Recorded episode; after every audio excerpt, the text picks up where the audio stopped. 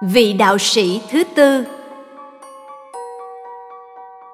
Có một truyền thuyết được rất nhiều người biết đến. Đó là truyền thuyết về vị đạo sĩ thứ tư. Truyện kể rằng, ngoài ba vị đạo sĩ đã đến viếng chúa trong đêm giáng sinh, còn một vị đạo sĩ nữa tên là attaban. Ông cũng là người nhìn thấy ngôi sao lạ mọc lên báo hiệu đấng cứu thế đã sinh ra ông cũng là thành viên của các nhà đạo sĩ chuyên nghiên cứu những dấu hiệu lạ trên trời. Ông đã hẹn với ba nhà đạo sĩ kia ở một địa điểm để họ đi cùng nhau đến viếng chúa. Ông đã đem theo mình ba viên ngọc quý như là báu vật để dâng lên chúa. Đó là sapphire kim cương và ruby. Ngày hôm ấy, đang trên hành trình để gặp bạn mình, ông thấy một người là nạn nhân của bọn cướp đang nằm thoi thóp bên đường. Vì cũng là người thầy thuốc, nên ông chạnh lòng thương, dừng lại chăm sóc vết thương cho người đó. Sau đó, ông đưa người nạn nhân ghé vào quán trọ bên đường để người đó được nghỉ ngơi. Ông lấy viên sapphire đưa cho chủ quán trọ, nhờ người này chăm sóc cho nạn nhân. Nghĩ bụng rằng, đằng nào mình cũng có hai viên ngọc còn lại để dâng cho vua xứ Jude. Và sau đó ông lại đi tiếp. Ataban không ngờ rằng ba người bạn của ông đã chờ ở điểm hẹn khá lâu mà không thấy ông nên đã lên đường trước. Ông đành một mình lần theo dấu vết của ngôi sao lạ và cuối cùng ông cũng đã đến được Bethlehem. Tuy nhiên khi đến nơi hang lừa, ông nghe các mục đồng kể Giuse và Maria đã bồng hài nhi Giêsu bỏ trốn vì vua Herode nổi giận tìm mọi cách thủ tiêu hài nhi Giêsu khi biết được việc các nhà đạo sĩ đã bỏ đi đường khác mà về. Ataban liền đi tìm khắp làng mạc, nhưng không gặp được hài nhi Giêsu. Trong lúc ông gõ cửa nhà một người phụ nữ, khi nghe tiếng bà ru con, thì quân lính của Herode ập đến một người lính xông thẳng vào nhà người mẹ ấy, giành lấy đứa bé từ tay bà ta và vung đao người mẹ gào lên thảm thiết xin người lính tha chết cho con bà. Thấy thế ataban liền rút viên ngọc ruby ra đưa cho người lính. Xin ông tha chết cho đứa bé. Thấy viên ngọc quý giá người lính vội cầm lấy và trao đứa bé lại cho bà mẹ rồi bỏ đi. Người mẹ ấy vội quỳ lạy tạ ơn Ataban trong nước mắt của hạnh phúc vì con mình đã được cứu. Còn lại một viên, Attaban lại tiếp tục lên đường tìm kiếm hài nhi Giêsu. Ông đi khắp nơi tìm kiếm Chúa nhưng vẫn không gặp. Ông không dám bán đi viên ngọc của mình vì sợ không có gì để dâng Chúa.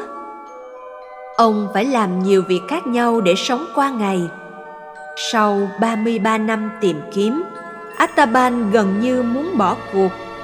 Nhưng cũng đúng vào ngày lễ vượt qua năm đó, Ataban nghe thấy trong thành Jerusalem, người ta đưa đi tử hình một vị được gọi là vua dân Do Thái.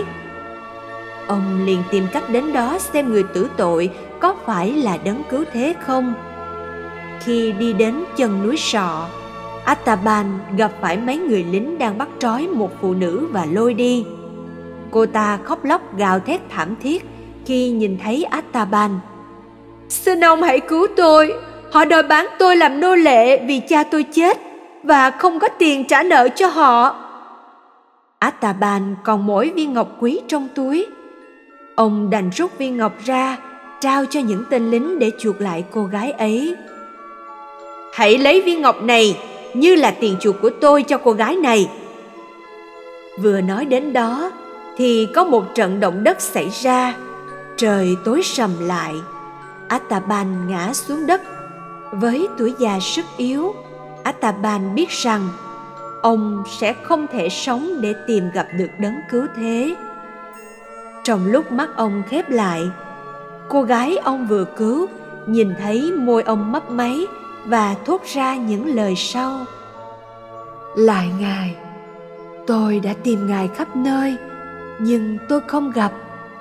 Xin hãy tha thứ cho tôi tôi từng có nhiều báu vật để dâng ngài nhưng nay tôi không còn gì nữa vừa lúc ấy có tiếng nói từ trời vọng xuống rằng Ataban, ngươi đã trao cho ta những báu vật của ngươi rồi.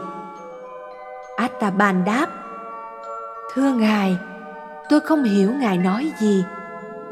Và có giọng Chúa Giêsu đáp lại, Khi ta đói, ngươi cho ta ăn. Khi ta khát, ngươi cho ta uống. Khi ta bị bắt bớ tù đầy, ngươi đã thăm viếng và giải thoát ta. Nghe đến đó attaban đã hiểu ra. Ông mỉm cười thốt lên. Tôi đã gặp đấng cứu thế. Tôi đã gặp được đấng cứu thế và ngài đã nhận được quà của tôi. Nói đến đó vị đạo sĩ thứ tư trút hơi thở cuối cùng. Một chút suy tư. Đôi khi chúng ta cũng giống như attaban, vị đạo sĩ thứ tư lần mò tìm kiếm chúa ở khắp nẻo đường của cuộc đời. Có lúc, chúng ta cũng tự hỏi, phải chăng mình chưa bao giờ gặp chúa khi mà chúng ta liên tiếp chứng kiến rất nhiều nỗi buồn và sự bất hạnh xảy đến với chính mình? Và với người thân của chúng ta. Chúng ta làm mọi cách để vượt qua, để giúp đỡ, nhưng cũng lắm lúc ta thấy mình kiệt sức và bất lực. Đôi khi chúng ta nghe thấy những người tài đức thánh thiện làm chứng rằng họ đã có kinh nghiệm với chúa. Chúng ta cảm thấy ngưỡng mộ và thèm khát. Chúng ta lại tự hỏi, tại sao không phải là mình? Tại sao chúa lại im lặng với mình? Tại sao mình cũng đi viếng đức mẹ mình cũng đi lễ nhà thờ nhưng những gì mình xin thì chẳng bao giờ được câu chuyện của nhà đạo sĩ Attaban một lần nữa nhắc nhở chúng ta rằng Chúa của chúng ta rất âm thầm. Ngài đã sinh ra, đã đồng hóa mình với những con người bé nhỏ và nghèo khổ nhất. Vì thế, mỗi khi chúng ta giúp đỡ cho những người bé nhỏ nhất là chúng ta đang làm cho chính Ngài. Một khi chúng ta chạm vào những người bé nhỏ thấp hèn nhất trong xã hội ngày nay, là khi chúng ta đã chạm vào chính Ngài hãy vui lên vì bạn đã gặp được ngài